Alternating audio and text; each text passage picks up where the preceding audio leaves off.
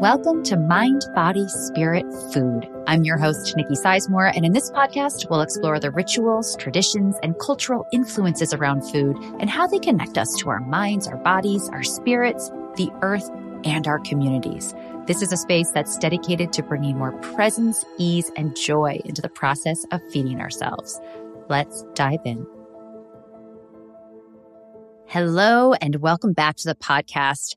I hope you're hungry because I have a fun and inspiring conversation for you today with Ellie Krieger, who's a New York Times bestselling and two time James Beard Foundation award winning author of seven cookbooks. She's also well known for her Food Network show, Healthy Appetite, and her public television series, Ellie's Real Good Food. Ellie shares how she developed her love for food growing up in New York City and why she decided to become a registered dietitian nutritionist. She opens up about her own struggles with food and body image as a kid and young adult and how she found balance and freedom around food. We discuss the term healthy, which can be a confusing and even problematic word in many ways, but Ellie offers so much clarity around how healthy, quote unquote, is so contextual. She shares what healthy means to her and why she uses that word. And we have some fun. Ellie and I share our favorite flavor packed but low effort ways that you can use summer produce. We cover tomatoes, peppers, zucchini, herbs, corn, and more. And you're going to leave with easy recipe ideas and tons of inspiration. You're probably going to leave a little hungry as well. Definitely save this episode to come back to as we get further into the summer. And I've included links in the show notes to many of the recipes that we discuss. Okay, my friends, I hope you enjoy. Let's dive in. Hi, Ellie. It's so great to have you on the show. It's great to be here, Nicki. I love talking to you. It is such a joy. And I just want to dive right in because we have a lot to cover. So I'm going to start by asking you the first question that I ask all of my guests. And that is, what is your cultural upbringing and how has that influenced your relationship to food? So I guess my cultural upbringing is New York City, New York City kid. I mean, I really feel like just growing up here in New York, I grew up in Queens in a Jewish mm-hmm. family, but like not necessarily eating a lot of like, well, I mean, bagels, lox, and cream cheese is sort of like definitely the food of my people. so, yes, I did eat like New York Jewish food, but really grew up with a family that like loved to explore food in general. Mm. And growing up in Queens where there are so many different cultures, I mean, I feel like that so influenced me and who I am as a food person because I grew up going to Greek church festivals where I remember distinctly having my first spanakopita. I remember the moment. It was like this revelation. I grew up going to Dominican restaurants and having arroz con pollo there and going to Chinatown. And so I really feel like New York shaped me mm. as a food person. And it definitely came through the lens of this like very food loving family. I love that. You know, it's so funny. I grew up in the Midwest in Illinois and I visited New York for the first time when I was 18. And I felt like I was in a different country. I remember that so vividly walking down the street and just hearing all of these different languages and all of these different smells and foods. And it was very exciting for me growing up. And around that time, that's kind of when I've always loved food, but then I finally traveled, and travel for me is really what kind of opened the doors to all of this. So, how lucky were you to live in that city and have all of that, you know, have access to all of that? That's so fabulous. Yeah, it was amazing. And my dad worked in East Harlem and he would bring home a food like every week, try this. And he'd bring home at the time, it wasn't something you commonly got in like a regular supermarket. So he'd bring home like mangoes and avocados, which sounds so ordinary now, but really at the time, yeah. it wasn't common in a typical American grocery store. And then also, I remember him buying sugar cane and I would go to school and just like chew on sugar cane at school. That's amazing. Yeah, it was. I really love that. Cool. So your parents were really encouraging you to try new things. It sounds like, which is so lovely. Oh, absolutely. They definitely did, and I was all for it too. I didn't fight it one bit. Let's segue then. How did you come to do what you do? It sounds like you always had a passion for food. What was that path like for you? I love quoting my mom on this because it's just one sentence that like completely nails me. She says, if you becoming a nutritionist is like a pyromaniac becoming a firefighter. so essentially, that's sort of, I was born loving food. I was mm-hmm. born like interested in it and mm-hmm. fascinated mm-hmm. by it. And I actually had like kind of an unhealthy relationship with it as a young person, I would mm-hmm. say. And I had a terrible body image too, which is like a whole other thing. So sad when I look back on it. Yeah. And unnecessary. but I got into nutrition because I was fascinated by food. And in my teens, I started getting into this like just eating healthier and getting more fit and being more active. And I think in a real healthy way with the help of my mom.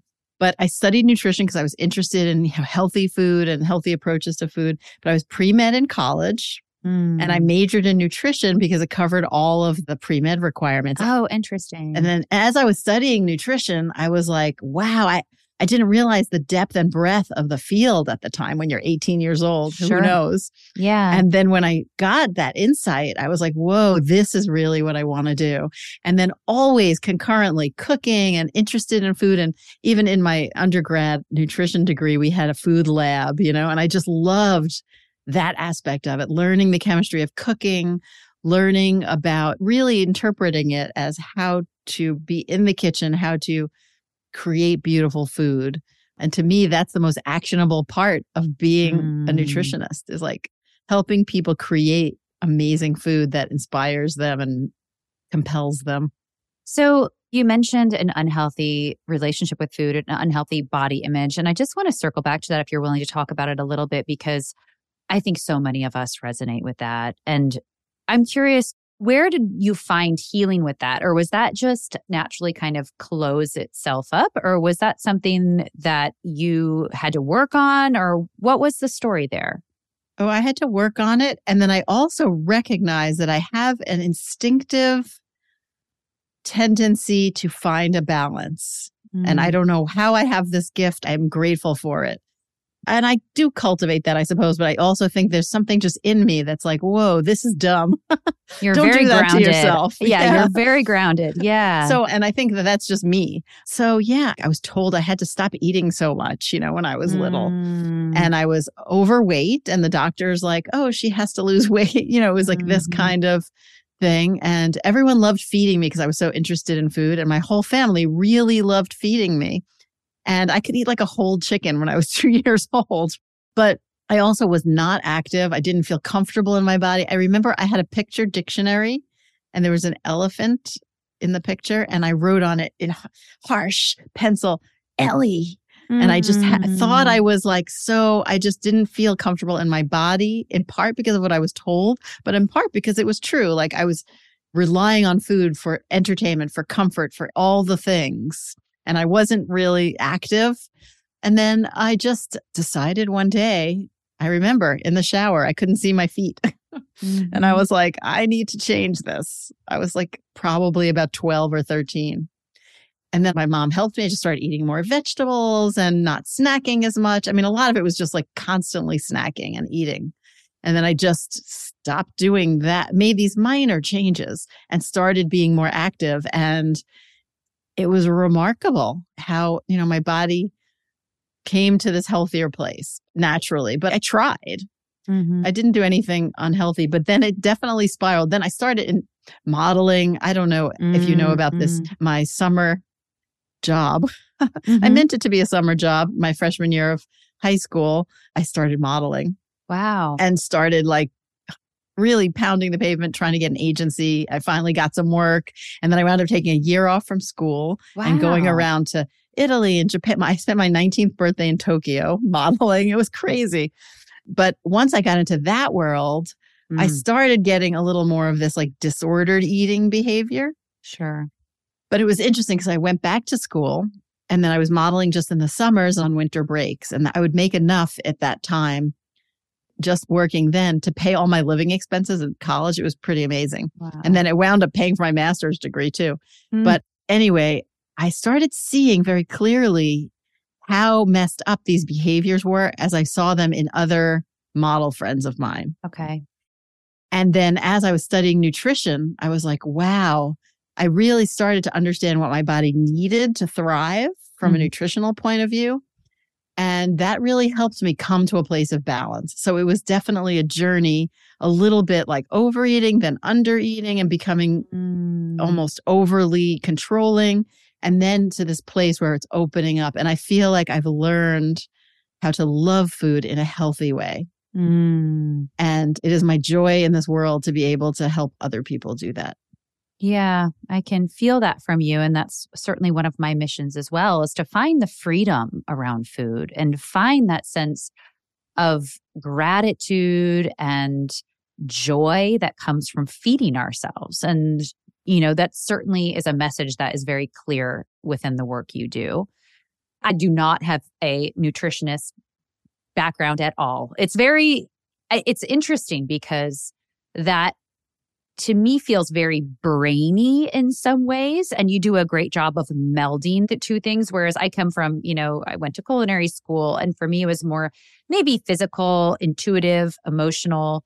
How do you merge those two things for yourself? That kind of brain because you certainly have all of the knowledge like that brain knowledge about food or maybe it doesn't influence as much the recipes you develop or does it Oh, definitely does. So I love science. I'm exercising my creative muscle and I love that part of it. My writing, my recipe developing, being physical with the food and sensual. The sensual aspect of food is you do such an Mhm. amazing job. And also the emotional part. I Mm-hmm. mean, it means something to me. So all of that comes into play also with a sense of what is the science saying for real? Mm. What's the BS? There is so much BS out there in terms of nutrition and what people say is healthy and what people say is the right thing. So understanding the science and reading the studies and analyzing really what the science is saying hmm and then incorporating that into my food. I definitely do that also. So I Mm. love all of the aspects of it. And to Mhm. me, that is, I think, you know, food is a science and nutrition. Nutrition, nutrients are biochemicals, right? Mhm. But you can understand nutrition and eat healthy without understanding all that stuff. yeah. But it helps to understand that stuff in some way because you understand some other underlying things. You know, people have been eating healthy and well and thriving in cultures for thousands and thousands of years without knowing anything about biochemistry. Yeah. But in some way, it does help inform some of the more, you know, pressing issues around nutrition that we're faced with. Have there been any messages or any beliefs that you held going into school and now it's some years later that have changed for you or that have surprised you as the science has evolved?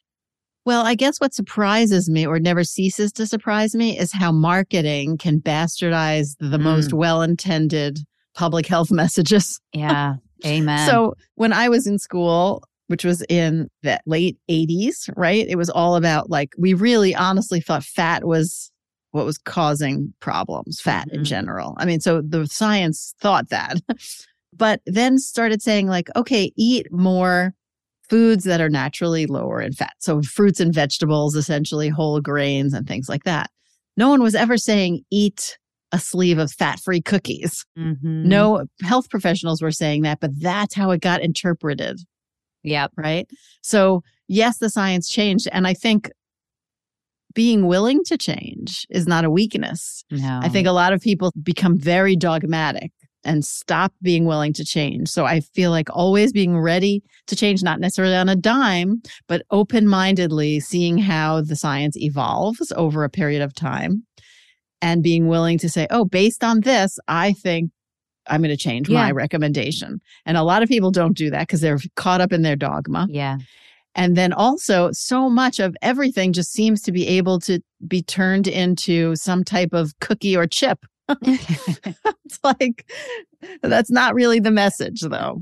And I do love cookies and I do love chips, Yeah. but nonetheless. well, it's like the power that food marketers have because I was 18 during those low fat years, and that 100% influenced my relationship to my body because fat was perceived as bad. And fat, in and of itself, is not bad, it's a neutral food. But the way that it was being presented within the media, within magazines, I was terrified of fat. And there's something very wrong with that. And even like what you're saying, the power that food marketers have, even within their packaging, just kind of boggles my mind because we do live in a culture without a strong culinary heritage. I think there are pockets of that. We all have our own background, but I think overall in America, we're not really taught these things. We have to learn them from ourselves. And so I think it's very easy to get influenced by food marketers and you know, commercials and so many different by the system of patriarchy. I mean, there's a lot, there's a lot there. So it is kind of a breath of fresh air to have voices like yours that are pragmatic, that are willing to learn and willing to change, and that really celebrate food. I mean, truly celebrate food. Okay, so the word healthy for me, I've had a very interesting relationship with the word healthy because I believe that what's healthy for my body is going to be different than what's healthy for another body. You know, for instance, raw food diet might be very healthy for one person, but I know for me it is not. So while I think healthy is very individual, there are certainly overarching truths to the term health. How do you define the word healthy? I love this question. I love that you're asking this question because I actually was obsessing over this question not too long ago, so much to the point that I pitched a talk at the International Association of Culinary Professionals meeting. What is healthy? And mm. it was a mm. panel discussion that it wound up being. And I really looked in depth at what does this even mean to me? What does this word mean? Is it meaningless? What does it mean to me? And what does it mean on a larger scale? So, to your point, I started off my talk showing a picture of broccoli and saying, How many people think this is healthy? And everyone raised their hand. Of course, it's broccoli. And I said, Well, actually, this is very unhealthy for my uncle who has kidney disease and he has mm. to avoid potassium because of his kidney function, lack mm. of kidney function. Mm. And so he can't really eat much broccoli. It's very unhealthy for him. Then I showed a picture of a piece of cake. How many people think this is healthy? Nobody raised their hand. It's a piece of cake, sugary frosting. And I said, actually, when I was in private practice as a dietitian, I worked with so many people that I encouraged to eat a piece of cake.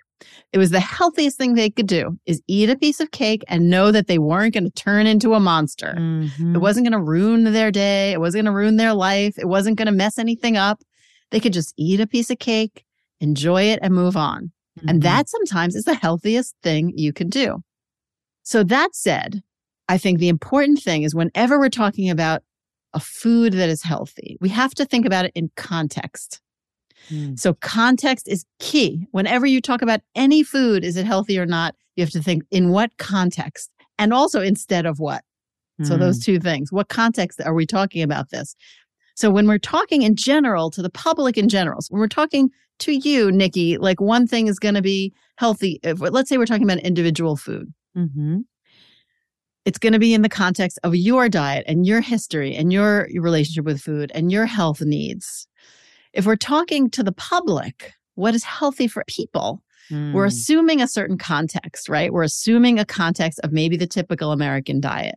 We're assuming the context of a generally balanced diet where the person, let's say, isn't eating kale all day long. And then is kale good for that person? No, that person needs anything except kale. You know? so when we talk about healthy in general, when I say my recipe is healthy, what do I mean by that? Mm. I mean, in the context of maybe a typical American diet or a relatively balanced diet, you know, mm-hmm. basically healthful diet, this recipe or this con- this diet contains foods that are primarily promoting health Mm. promoting our body's healing, promoting our body's nutrient intake. So they're nutrient dense, they're fiber rich, they are protein adequate, they are full of good fats, and maybe even looking at foods that have more nutrients that people are mostly missing. Again, in the context of the general population mm. of our country. Mm. So I think one has to remember when they're saying something's healthy that they're assuming a certain base and what is it instead of? So if you say, oh, is turkey breast healthy from uh, deli? Mm-hmm. Well, instead of what? So Mm. is it instead of maybe a homemade hummus?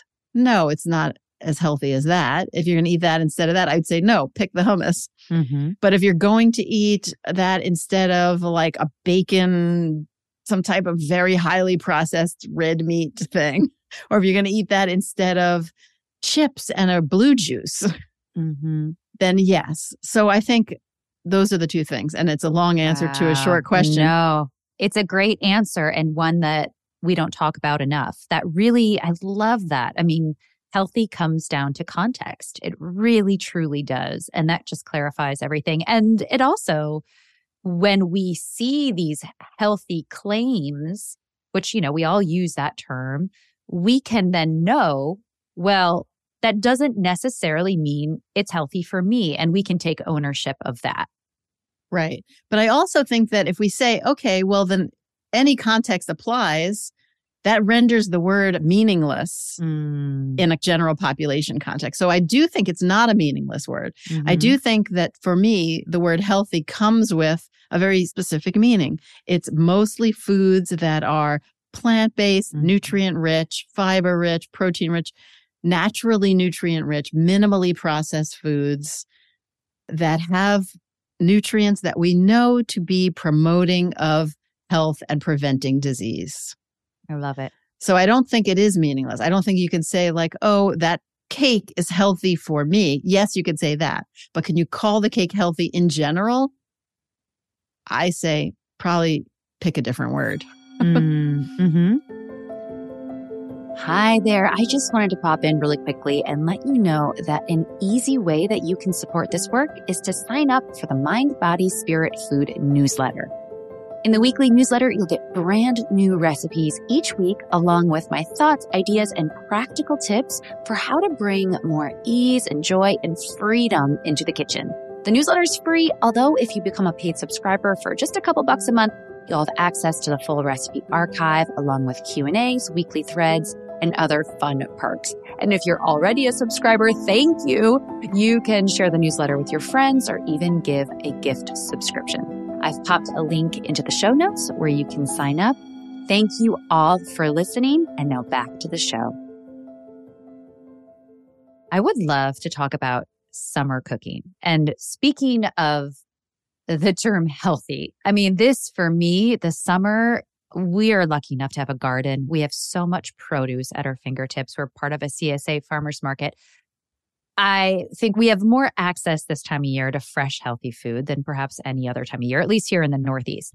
So we're going to play a little game and I'm going to call out a food and I would love for us to share some simple, delicious, kind of easy things that we can do with this vegetable this time of year. Because I think come summer, we're all kind of like, okay, I have a thousand zucchinis. What am I going to do? so, does that sound good? Sounds great. And I'm so jealous about your garden. My goodness. That's awesome. you need to come visit. All right. So, we're going to start with it's actually a fruit, as we know, tomatoes. We have to start with tomatoes because we can't think about summer without tomatoes. So, what are some of your favorite things to do with tomatoes? Oh my gosh. I have the best memories. Well, first of all, I have to go to this fruit and vegetable thing with tomatoes because it's botanically a fruit, but so are so many other quote Sure. unquote vegetables, like Mhm. cucumbers are a fruit. So, like, nutritionally and culinarily speaking, a tomato is a vegetable. And if anyone wants to email me about that, I'm happy to give you my source. But botanically is a fruit, like so many other vegetables. So, Mm. so there. See, this is where the brain part comes in because I overthink all of this stuff. So, but I love a tomato just with olive oil and like flaky salt. I'm Oh so happy. gosh, Like, do I need more than that? No. no, no, never. But then I did exactly, they're just so great. And then I make gazpacho pretty much every week in the summer once tomatoes come into my farmer's market, which is actually more toward the later part okay. of summer. Mhm. And then I'm all about the gazpacho. Like literally, it's as easy as a smoothie. And then it's just the most delicious thing. So delicious. I would say our go to once we've had our fill of the tomatoes with the olive oil and the sea salt, which we we go big on for a while. But for me, either a simple tomato sandwich with mayonnaise and basil and sea salt and olive oil, or panzanella. We do a version Oh. of panzanella almost weekly. And in fact, I do a panzanella salad, but then I do an inverted stuffed tomato where the panzanella is inside the tomato. But anything where the bread can soak up that juice is just, ugh, yeah. Oh, I love, love, love that. The idea of the inverted is great. And I did a panzanella for the Washington Post, which had white beans in it, and then it made it like a full meal, more of a complete meal kind of thing. Yes, Yes. And it and it just worked so beautifully. So Mm, I love I love panzanella too. I'm I'm down with that. I love it. Okay. What about summer squash and zucchini? Well, first of all, I love to grill zucchini and just like grill up a bunch of it and have it just to nibble on or to put in salads Mm. or whatever. But I love to roll it. And inside, I put just like a little dollop of like an herbed goat cheese, or it could be an herbed feta cheese, a few like basil leaves, Mm. and like kind of that's it. Maybe some lemon zest and just kind of roll it up. And it becomes these adorable little like finger food things. Do you do that with the grilled zucchini? You wrap it Yes. around? Oh, that Yeah. sounds so good. Yeah, it's really a yummy one. Yeah. I do that. I, it's like my go to for sort of summer gatherings. To make it for a lot of people, it takes a minute, but I just watch my TV shows while I do it. Yeah. Yeah. I love that. That reminded me that we do a shaved zucchini salad often because we grow. I mean, first of all, I have to talk about zucchini flowers because having a garden, that's one of probably my most favorite thing because it always, it just feels like something you can't, it's hard to buy. I mean, I know if you live in the city, so I know at the green markets they sell zucchini flowers, but it's hard to buy at a grocery store. But we'll stuff them with ricotta or goat cheese and pan fry them and just serve them with sea salt and a spritz of lemon juice. And they're just one of my favorite things in the world. But I also, I'll just shave zucchini on a vegetable peeler. You kind of want to work around the seeds, around that core, and then toss that with really good olive oil and a bunch of herbs and lemon juice and just like a really fresh, easy salad. You don't need a recipe for. And then I guess the last one, this is the dish that made my oldest daughter the vegetable she hates more than any other vegetable is zucchini. But I'll stuff them. I kind of hollow them out and stuff them with ricotta and cheese and herbs, and it tastes like pizza. So that's the thing that got her to love zucchini. Oh, that's sweet. I actually have a recipe. I think it was the number one search recipe on the Food Network site actually one year, which kind of blows my mind. But it's literally, it's just like rounds of zucchini and then you just kind of dip them in like flour, egg, bread, panko seasoned, and then just bake them Mm-hmm. ooh until they're crispy. yeah And oh, and Parmesan. So very Parmesan and then just bake them and they're so good. that sounds amazing. And by the way, we'll try to find some of these recipes and link to them so that people can go can go find them. But a lot of these things we're talking about, you really don't need a recipe for. You can just I talk about intuitive cooking a lot. You can just use your intuition and and play. Okay, let's move on to eggplant, one of my favorite vegetables. So I actually thought I was terrible at cooking eggplant at one point until I Mm. like learned how to cook it. So I do Mm. feel like eggplant takes some skill maybe. I don't Mhm. know. I think I was undercooking it a lot in the Mhm. past, you know, Yeah. not recently, but in my 20s when I was playing with eggplant, it would often come out like chewy or something. But my favorite thing to do is to take it and put it on the grill. Actually, I live in New York City. I don't have a grill. So that would be my favorite thing to do if I had a grill. But since I don't, I put it right on the burner of my gas burner, And I just- Oh. turn it and cook it on my burner Mm. until it chars all around and collapses. And you could do Oh, this in the oven too. And then just let it cool and then open it up and just scrape out the inside and make like a beautiful eggplant salad. So you can put like tahini and lemon and herbs and salt, or you could do it not tahini. You can just do like olive oil, lemon juice, some chopped ah. tomatoes. I'm so good. That sounds amazing. I completely agree with you that cooking eggplant, there's like a trick to it. And so we grill it. I think that's my favorite way to cook it. But one little trick for all of you listeners out there is when you grill the rounds, grill them until you get those nice grill marks on each side and then stack them on a sheet tray and cover them with foil because that's going to allow them to continue cooking. That stacking is going to steam them and they'll continue cooking. But that took me some time to, you know, get to know. And then they're all silky in the middle. And there's a salad I make where I top them with shaved fennel and arugula and goat cheese. Or another thing I love to do with them is just drizzle them with tahini and pomegranate molasses, which is Mm. sweet and tart. So it's just very, we'll just do it, you know, especially with a Mediterranean spread. That's one of my favorite ways to serve. You're so inspiring. I love your ideas so much. I'm definitely doing that stacking. That's so smart. But also, I just recently did a thing. You don't need to salt eggplant before you oh, grill Oh, it. It does so not glad matter. you are saying this. Thank you. Okay. So, especially coming from you, I know you've done the research. on particularly on grilling eggplant. So it may work if you're frying it, it may Mm. help, or maybe other applications, but grilling in particular doesn't make a lick of difference. I love it. Yes, we don't do it. And I'm so glad to have that justification. okay. Bell peppers. Bell peppers. Yum. I just love the crunch of bell peppers. Again, I have to go with roasting because Yeah. or grilling because Yeah. they're so all these are so good grills and Yeah. actually fun to kind of stack. In one of my books, I did a stacked chicken parm, quote unquote parm, Mm. where I did like a grilled chicken and then grilled onion, grilled zucchini, grilled pepper, and then some mozzarella on top, and then just like let it all melt. It's so good. Oh, yum. So simple. Yeah. You get all those textures and all those flavors. And it's so vegetable forward without like being bird food. You know what Yeah. I mean? Yes. so, oh gosh, I'm trying to think what else. And then peppers, I'm thinking as peppers more, they're going into my gazpacho. Mm. So it's all kind of really are, it is a little family there. Yeah, definitely.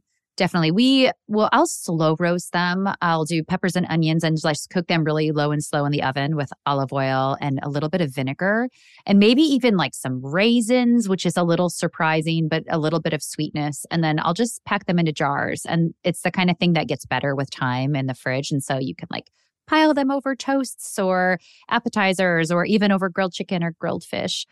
And then my daughter, I have to give this one to my little one, Junie. One of her favorite things in the world are stuffed peppers. You bake the peppers until they're kind of soft and then stuff them with like regular old taco meat, like ground taco meat. I love that. I love that. Lots of cheese on top. That's awesome. That's awesome. How old is she? She's eight. Oh, so Yeah. cool. Yeah. Okay, cucumbers. I think we got to do cucumbers. You kind of, I feel like gazpacho, like you- like you said, it is like a family. All of these can go together. Is there anything else you love to do with cucumbers? Yeah, it is. that goes in the gazpacho for sure. Yeah. So I do like to make like a Indian style cucumber salad. So you Oh. just sort of like you salt here. I love the salting of cucumber because it really draws the water out and then you rinse it after, but it makes them taste almost more cucumbery and a little more concentrated. So I do like Mm. you can salt them a little bit and then let them drain and then toss it with like yogurt and toasted cumin seed Oh, toasted cumin seed and salt and then it's like creamy and the Mm. toasted cumin seed gives it this like beautiful texture and amazing flavor and yeah it's almost raita-ish i Yeah. guess I love that toasted cumin seed is like the star. Like one little switch from a when adding a spice or adding a new herb, and I love that how can that can change the whole profile of something you might make all the time. I'm definitely going to try that.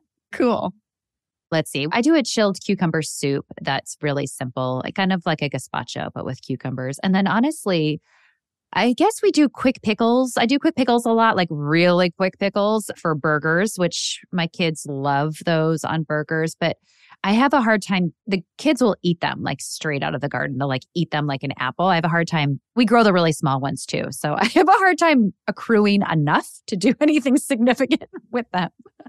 yum quick pickles are great though i love that Yeah. Okay. And then what about herbs? oh my gosh so i think i put herbs in everything Mm. i mean all year round i'm so herb forward I mean, it's such a great way to like add so much flavor. Well, I always talk about hitting the sweet spot where delicious and healthy meet. So I'm always looking for where's the big flavor? Mhm. Where's all the flavor that's also in a in a good for you way? And herbs is just like exactly in that sweet spot. Gosh, so in the summer it's like basil and all the tender herbs, right? Yeah. always making like some kind of pesto because I always Yeah. have like random herbs around. So I'm always kind of whipping them up and that makes them last, right? Yes. You whip them up and then if you whir them up together with oil and lemon and maybe some pine nuts, whatever, or any kind of nut, and then you can freeze it. So that's like a year round thing. Mm-hmm. And actually, I started using carrot tops in a pesto. And so I Mm. use like carrot tops and basil. So it's fun to do different combinations of different herbs. yeah. Usually, even if I do a pesto with cilantro, though, I put some basil in it because Yeah. it kind of sweetens it. Mm. But then, you know, just like tearing up some herbs and putting it on your regular sandwich, some mint Mm. leaves on a turkey sandwich. ooh, Those are those little touches yeah. Take no effort but make a huge difference. So I do love to use mint in like savory food. A lot of people don't tend to think about it like that unless you're from, you know, in Middle Eastern food. It's very often used that way. Yeah, that's funny because what I've been so into recently are like Vietnamese flavors. So I have a chicken salad and it's just got it has whole leaves of mint and basil. And it's kind of like this vibrant light chicken salad and it gets topped with fried shallots or fresh summer rolls we'll do, especially for entertaining. And we'll pack those with those fresh herbs. But like you said, it feels so luxurious because we grow them in pots on our deck and they're so expensive during the rest of the year, but to be able to go out and just pick whatever herbs I want, it feels so lovely. So for lunch, just like you said, I'll just put them on a sandwich or incorporate them into a salad and it feels so special, even though it's the most simple thing you can do. I always recommend people grow herbs if they can. Totally. And now I'm just thinking, I'm pulling it all together because you can literally take all these grilled vegetables, this grilled zucchini, this grilled peppers, these grilled eggplant, and throw a bunch of basil and mint and some fresh sliced tomatoes or fresh chopped tomatoes and toss this all together. And you have the most amazing salad right there. some kind of lemon juice, maybe, or some type of acid. And oh my gosh. You just Sounds named so like what I love about summer. That's it. so good. Are there any other big summer heavy hitters that we didn't cover? Well, corn. corn. Oh, we have to talk about corn. Okay, go. Oh my gosh. Well, recently I started doing this like miso butter on grilled Mm. corn.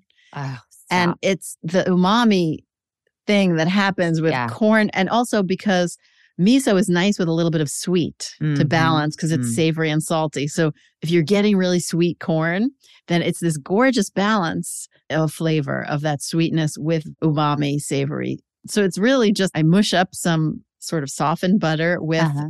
miso, a little bit of honey maybe in there or not, depending on your mood, and then just kind of brush it on the corn before you Oh, grill it. It's so good. Oh, I'm definitely trying that. That's like the miso butter situation is one of my favorite things, but I've never thought to do it with corn. It's amazing. Oh, you know, maybe it's because I grew up in the Midwest, but like a fresh, sweet cob of corn, it's one of my favorite things in the world. I mean, we'll do Mexican style street corn. I have a Mexican style street corn dip.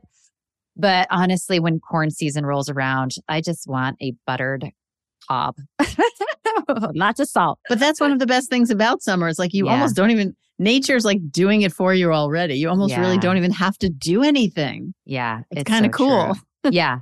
And it is just so great that we can keep things so simple in the summer. You know, for us, for me at least, while I love to still cook in the summer and I do a lot of cooking, I also love to be outside. I love to be able to spend time with my family, spend time with my friends, and not spend hours slaving over a cooking project. And the, the produce of summer just kind of gives us that because it's so great just as it is. Totally. Well, one more question for you. But before we get there, I just want to say thank you. I hope, I know everybody listening to this is going to be so hungry after this conversation. I'm so inspired. I can't wait to go get creative in the kitchen. Where can people find you? What do you have coming up? Oh gosh. So my public television show is now streaming on Passport on the streaming app, the Mm. public television streaming app. So that's kind of fun.